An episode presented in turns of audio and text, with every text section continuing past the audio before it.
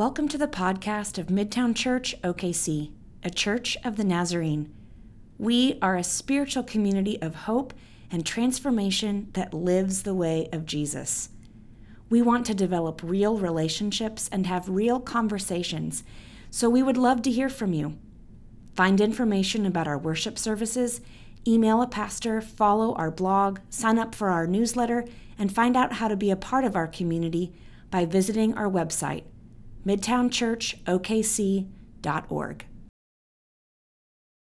Let me pray for us, and as I do, um, I want to let you know that these words are not my own.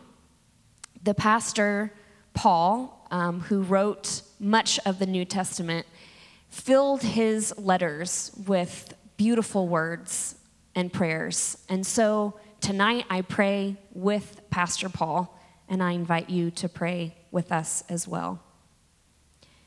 This is from Ephesians chapter 2, 3, excuse me.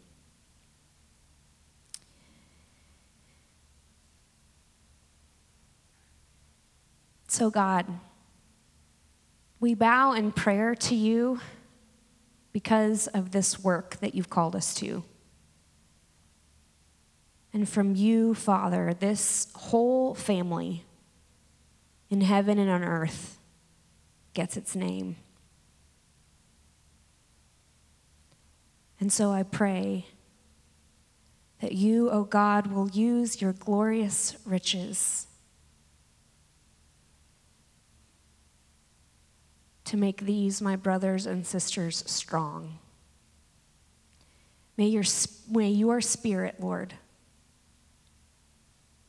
give us power that goes deep down inside each person here so that Christ may live in our hearts.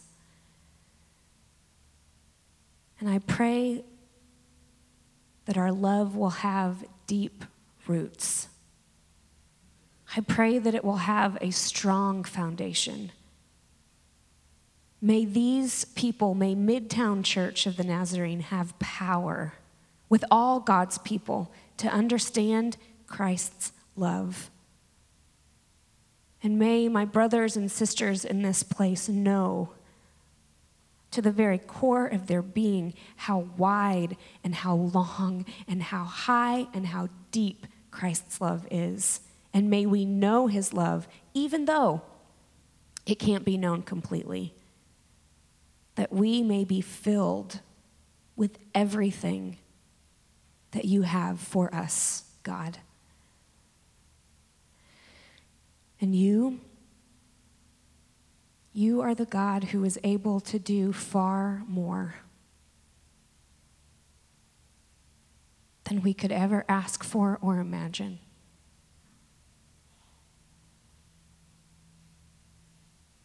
And we have big asks. And we have big imaginations. But you can surpass them.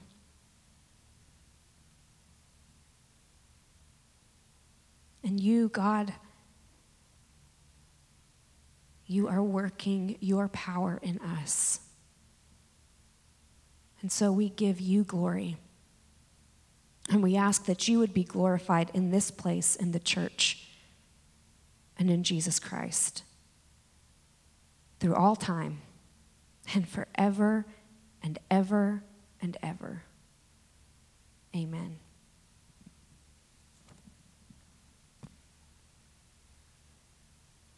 I'm going to invite you, if you would, to turn your Bibles to uh, 2 Timothy. And on this fourth Sunday of every month, we have friends who uh, lead our children's sermon.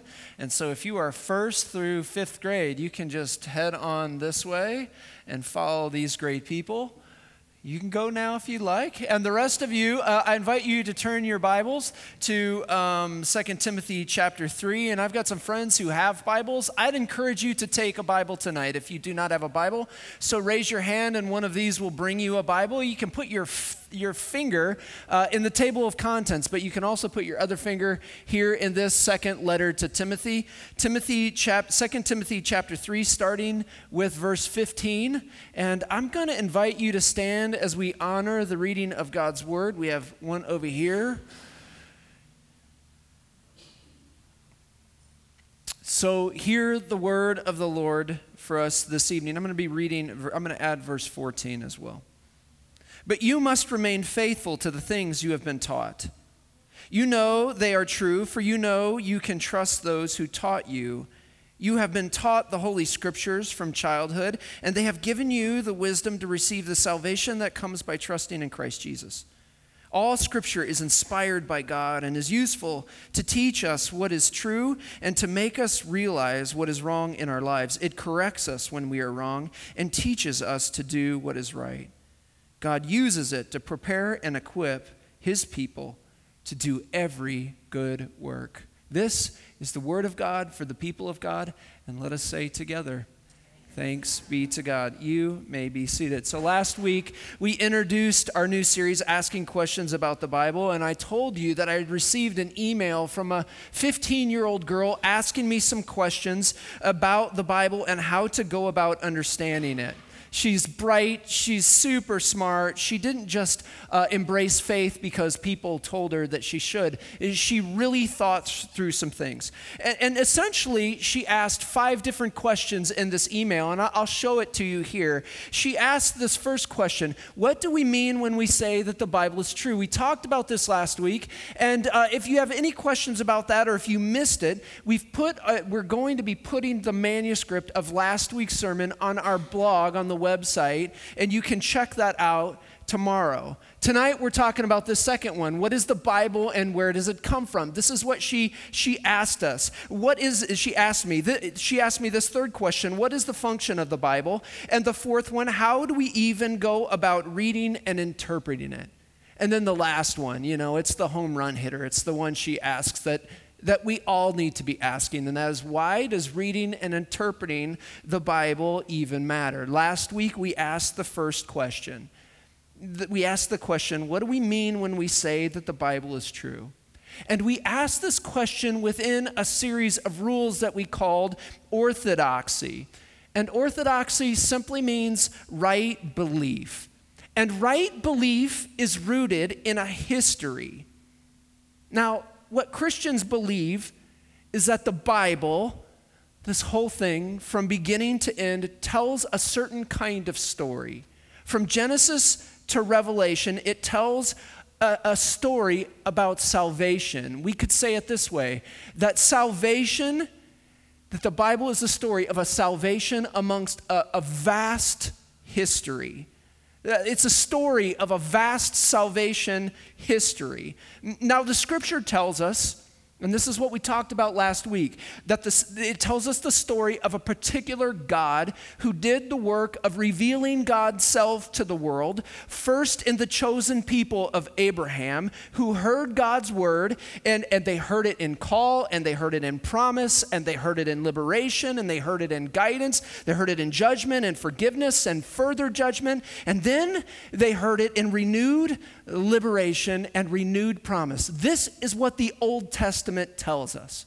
This is the story of the Old Testament. And then the church believed and confessed that the renewed promise that they read about in the Old Testament came in the person of Jesus of Nazareth.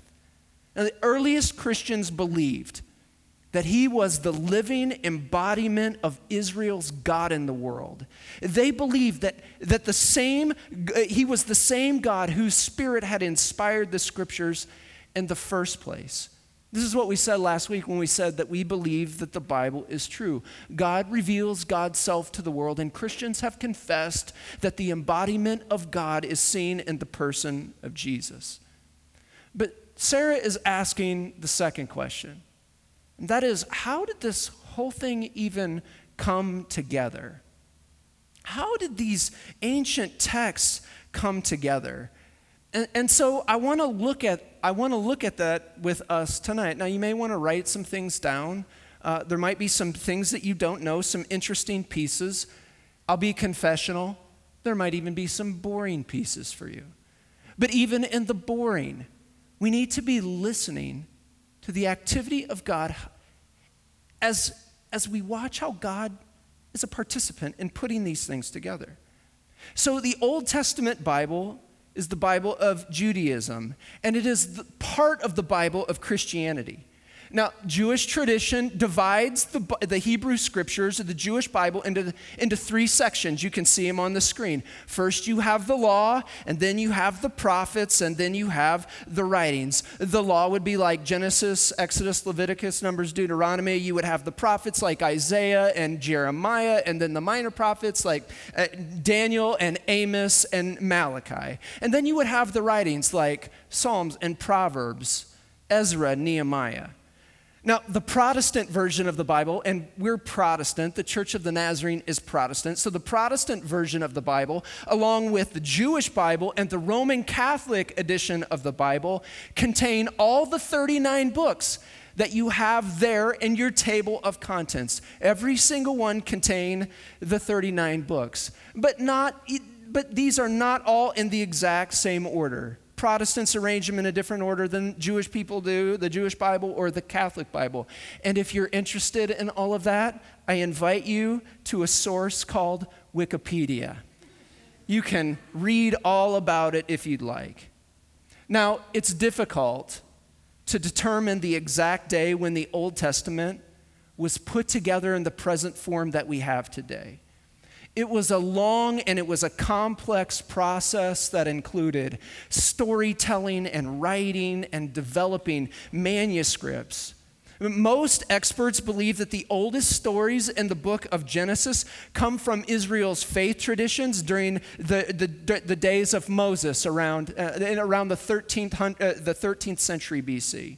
And then the substantial part of like Exodus and Leviticus and Numbers and Deuteronomy, they were a part of Israel's oral tradition eh, eh, for three, at least three or more generations before they were fixed in written form. And now you can see here, back by popular demand, not to scale, Chris's brilliant timeline. I put this together myself on this little program that I learned about called PowerPoint. It's amazing invention.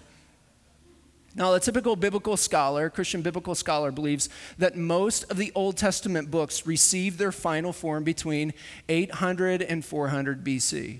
Nobody is exact on this, but they've estimated this, okay? But around 100 BC, Jewish authorities in Palestine began the process of examining the various manuscript traditions in order to set the standard and make the official scriptures of Judaism.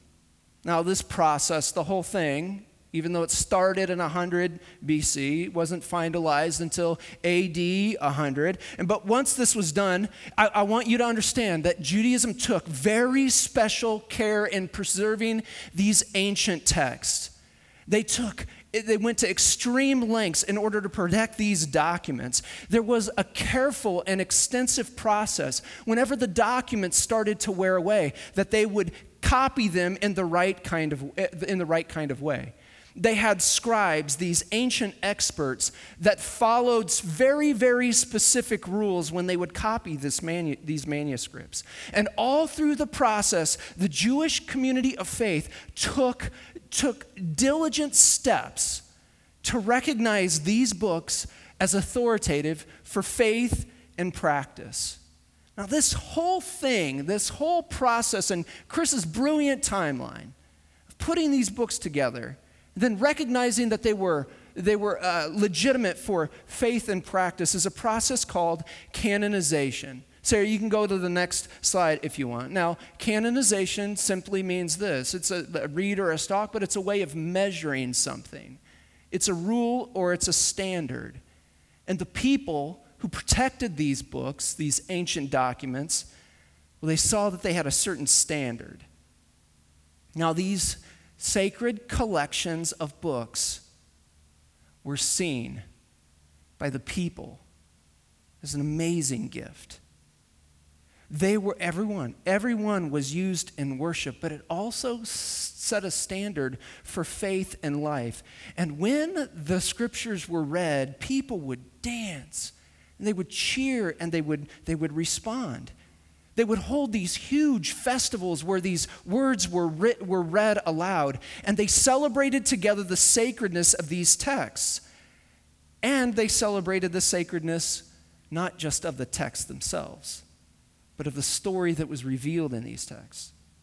Now, scholars believe that the books of the law were authoritative uh, or t- authoritative scriptures of Judaism by 400 BC, and it could have been because of Ezra, who we read about in Ezra and Nehemiah after he read and established the law after the Jewish exiles were able to come home in the, in the fifth century. You can, you can read about Ezra in those texts. Uh, this is when they think that, that this 400 BC is when they think that the Torah was accepted as authoritative. And then later, they accepted the former and later prophets like Isaiah and Jeremiah and Daniel and Malachi and the others, perhaps around 200 BC. And some of the writings, then, like the Psalms or Proverbs or Esther or Job, were considered sacred scripture as early as the first century AD. And official, but official endorsement was given to all 39 books by the rabbis at the Council of Jamnia in AD 95. Meaning there was an official statement yes, we hold to these books that they are true about the revelation of God. Now, these are the texts that Jesus of Nazareth read. These 39 books. But not only that, Jesus of Nazareth believed that he understood his own identity and his own vocational calling in terms of the Hebrew scriptures. In other words, he felt like he was receiving his call and his identity from what he read in these books. He believed, he was formed by these books, and he believed in God's long range purposes and that they would be at last brought to fruition in him. In other words, you need to know that Jesus read these books and he was shaped by the Hebrew scriptures and he understood his own role within salvation history by reading these texts. But it wasn't just Jesus who read these, these were also the books that were used in worship by the early church. These 39, eh, to Jesus and to Paul and to John Mark and to Peter and the rest, the rest of the apostles, these 39 books were Holy Scripture. They believed that these 39 books were Holy Scripture. They thought that these 39 books were the authoritative and inspired written Word of God that told, uh, uh, uh, that told the story about how God was working in this vast salvation history. So when Paul says to Timothy, the Scriptures are God breathed and they're useful for teaching and training and rebuking and correcting. He's talking about these 39 books. None of the New Testament writers believed that they were writing Holy Scripture when they were writing them. None of them believed that they were writing the Bible. And this is an, like an elementary way to talk about canonization of the Old Testament. But you know, because we said it last week, that there is an order to way in which this whole thing goes. First, there is God who reveals God's self to the world, and a people observe this, bear witness to it, and they respond to this activity of God, and they do so by telling stories. God reveals God's self to the world, not just in written word, but the Christian or the early church believed that God revealed God's self to the world in a person. God showed up in person. And a group of people bear witness to this and interpreted this activity within their own history and their own language and their own political climate and their own socioeconomic standing and even in their own healthcare needs. And they began, they began to tell the story of this divine and personal encounter with this personal God. And here is what they called it good news. Now, most of what we have in the New Testament scriptures, and specifically in the Gospels, began as storytelling. And we call this oral tradition. Now, it's difficult for us to imagine what it feels like to be in an oral culture because we read stuff constantly. Things are being bombarded at us. We're bombarded with, uh, with words in written form constantly. Uh, we can communicate with one another without even talking. We can be completely isolated with one another and still communicate the way in which we communicate, we have a variety of different ways to do so. So we imagine oral tradition like the telephone game that we used to play in the second grade. Do you remember that game? You know, where you would tell the first person in your classroom a secret, then they had to tell the next person the same secret without letting anybody know. And then they would tell the next person, it would go all the way around the room. And when you got to the end and the last person told what, told what they had heard, it was a completely different result. It would be something like I would tell Pastor McHale, I went snowmobiling when I was nine. She would secretly tell it and it would go all the way around. Come back to Brian where he would say something like, I don't know, Grandma got kicked in the face by a horse. This is how we see the telephone game being played, and this is how we imagine oral tradition. But that's not how an oral culture worked. An oral culture was a storytelling culture, and everyone was involved in the story in the storytelling. We as human beings are liturgical beings. That's why we are committed to telling good news. That's why we have a liturgy in our worship, because liturgy simply means a good story told. We are beings that are shaped by stories, movies, books, events, songs, all contribute to our storytelling. And while we are not entirely in oral culture, I can prove that you're shaped by storytelling. Some of you will know immediately what I'm referring to when I say, Shut up, Beavis. Do you know what that is? Some of you do. I've got a picture of it. Who knows what that is? Maybe I got a picture of it. Maybe I don't. Who knows what this is? Welcome to the 90s, everybody.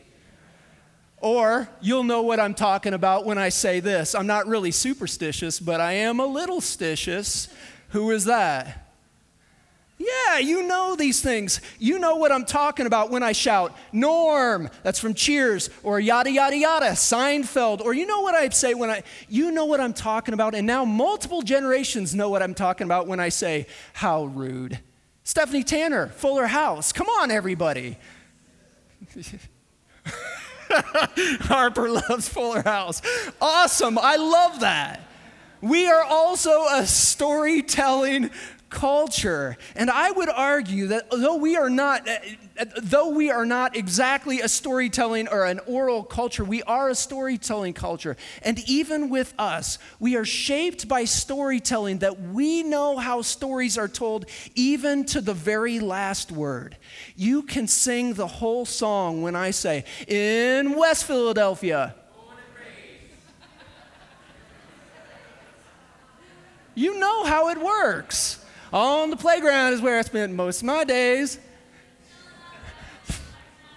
Look at that. Gina's got it. I love that. This is how this works.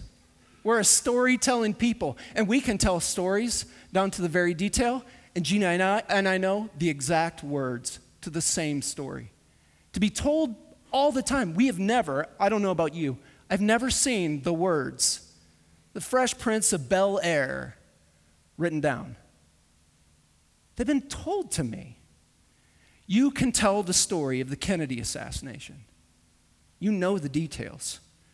You can talk about, perhaps you've read about it, or you've heard about it, or you remember. You remember the British invasion.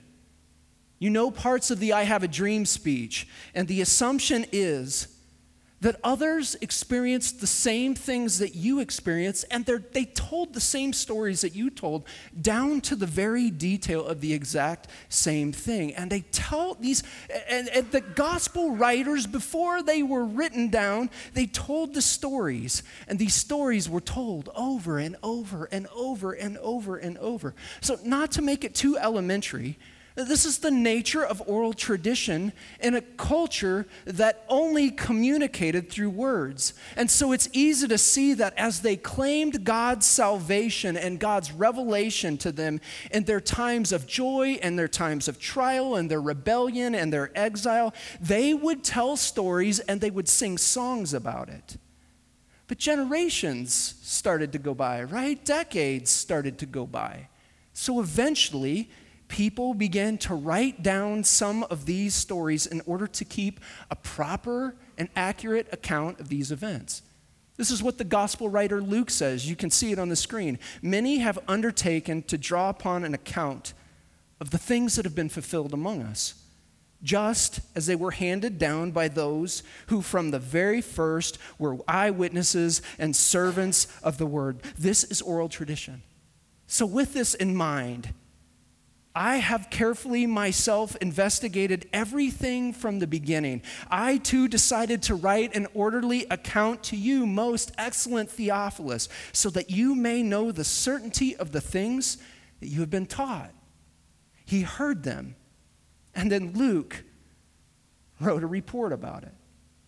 Now, when Luke says many, when there are a lot of people who are writing a lot of things down, what Luke means by that is many. He means a lot, a whole lot. Lots and lots and lots of people attempted to write down and did write down the events as they saw him, as they saw them. And here are just some that we know about. I took a screenshot of it. I don't know if you can see it very well. The black text are the dates. The red text are the number of writings, records that we have. If you're looking for a place to go to check it out, you can go to earlychristianwritings.com. This is the website. There were a lot of people who wrote a lot of things, some very accurate to what the apostles taught, some sort of accurate, some not accurate at all.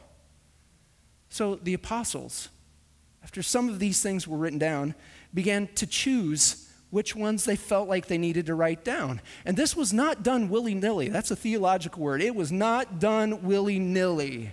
In fact, like the Old Testament, there was a process that took place over time. And as the early church gathered for worship in homes, they would sing like we do. And then they would read the scriptures, the Hebrew scriptures, the scriptures of Jesus. And then they would tell stories of the saving nature of God as they had seen it, who revealed God's self to them in the resurrected Jesus, the one who had resurrected Jesus from the dead. And then they would eat together. This is what worship looked like in the early church. And as the church began to grow, and as these saw and testified to God's continuing saving work, they were forced to think about what this means for them in their daily living. The same thing that we are forced to do after we've been baptized. We must think about how we live after what we have heard. So, the beginning of New Testament canonization probably came with some exchanges of Paul's letters around the 80s or the 90s. And the early church probably could have gone on for, for some time just like that, worshiping together, reading the Hebrew scriptures, and having the Lord's Supper there together, having the Lord's Supper there at the center of their worship. But as the church was pushed into a position of persecution, they began to hold on to and read the text texts that they had in worship, the texts that were being passed around with their Hebrew scriptures. But not only that, not only were they being persecuted, there were also other significant theological pressures that they were facing. They wanted to make sure to get it right.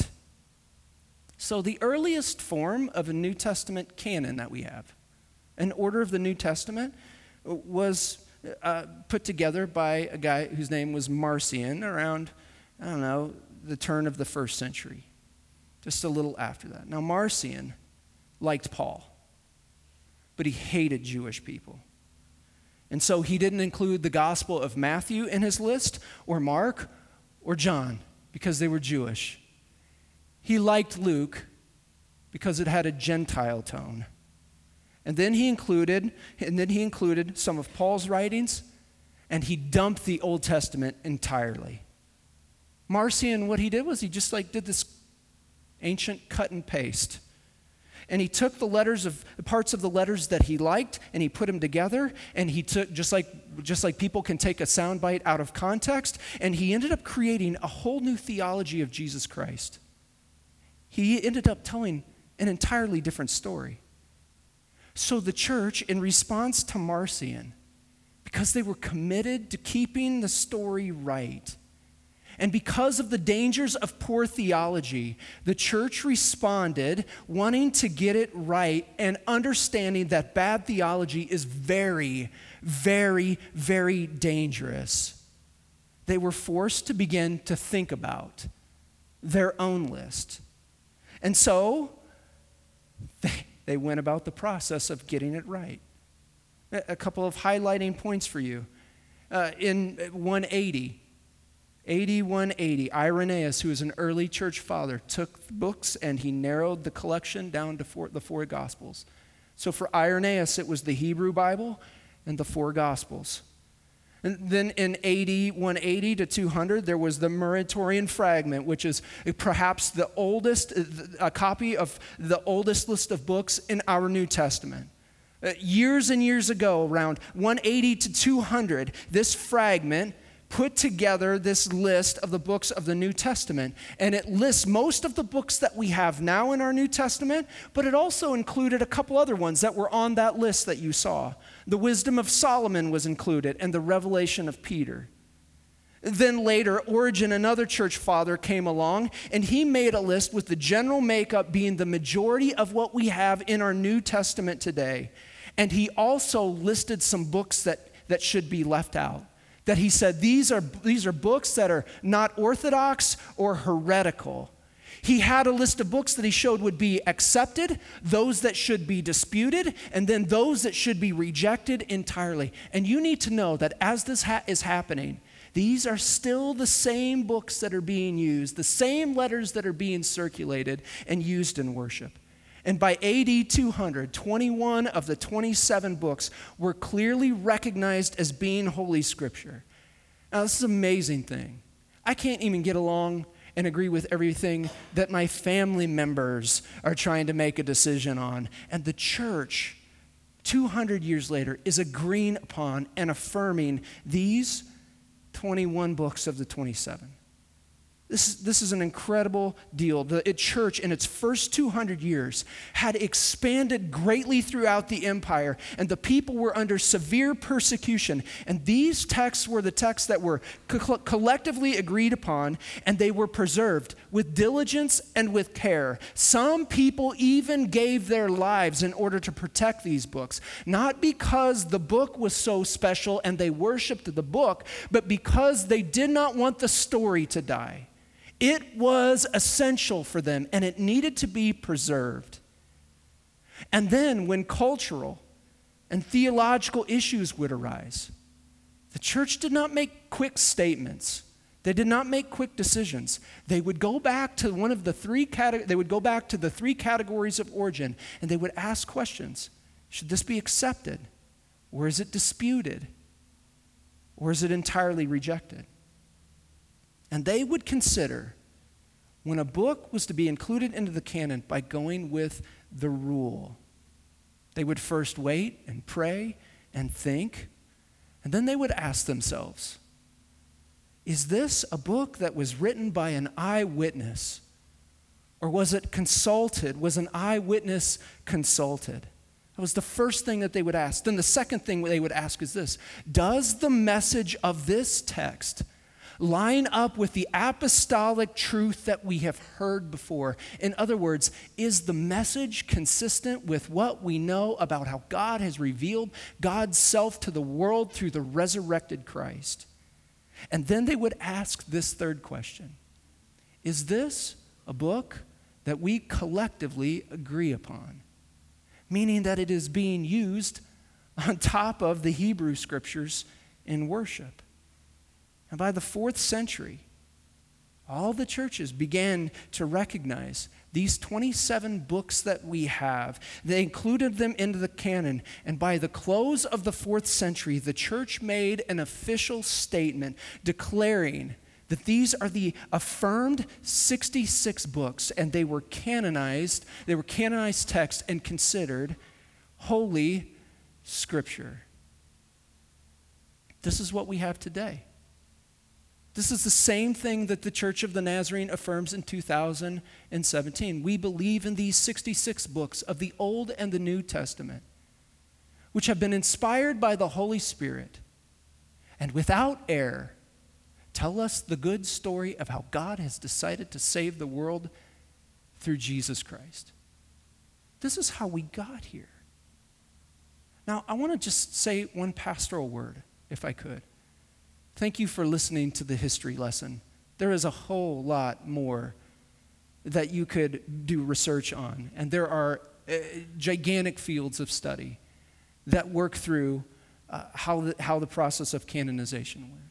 And eggheads like me really like the history of this. It's really interesting to me. But as I told you in the call to worship, in a world that is chopped up by sound bits and talking heads and 140 character statements, I, I'd like to argue, I, I believe that it is necessary for our survival to understand and to pore over how we got here. This is a vast story. And without knowing our history or how these stories begin to shape who we are, we cannot live into the world that we are called to live in. And we cannot know our own identity or our own vocation. And if Jesus of Nazareth, Jesus the Christ, understood his own identity and his own vocation within these sacred pages, how dare we think that we can know our identity or our vocation if we avoid them? This is our story. This is, this is what makes it true that God has decided to save the world through the resurrected Christ. And people have, bo- people have been bearing witness to this, and they continue to bear witness to this today. We could say it this way that the scriptures speak of our past so that it can help us identify God's activity in the present, and we might be able to move into God's future. The church believed that this was the way in which, this was the story about how God intends to save the world, all of it, 66 books, the stuff that's easy to understand and the stuff that is difficult to understand. And, if, uh, and I don't know if you have realized this, but the world needs saving. This was not put together flippantly. The salvation story is rooted in this people. It was rooted in a people where the rich got richer and the poor got poorer. It was rooted in a story where there was a sociological and religious and political and, and economic mess people then, as, the, as they are now, as they have been now, people then were drafted into military conflicts or they were overtaxed or they had no voice of freedom or expression. These are the people, people who were put in jail, put these texts together and protected them. And while these are the issues that are the same for us today, I am concerned that we are being shaped by the voices not of the people of God who bear witness to and tell these stories of mercy and compassion and hospitality and generosity and freedom. But the moral compass for us has become wealthy world leaders, big business CEOs, NFL owners, and millionaire players, and political talking heads. But ours is a story of right belief. Ours is a commentary of right belief. And these commentaries out here do not fall in the line of orthodoxy.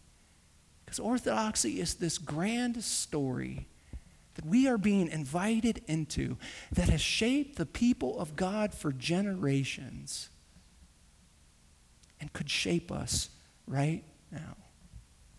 So, where do we start? We, I think we start with reading.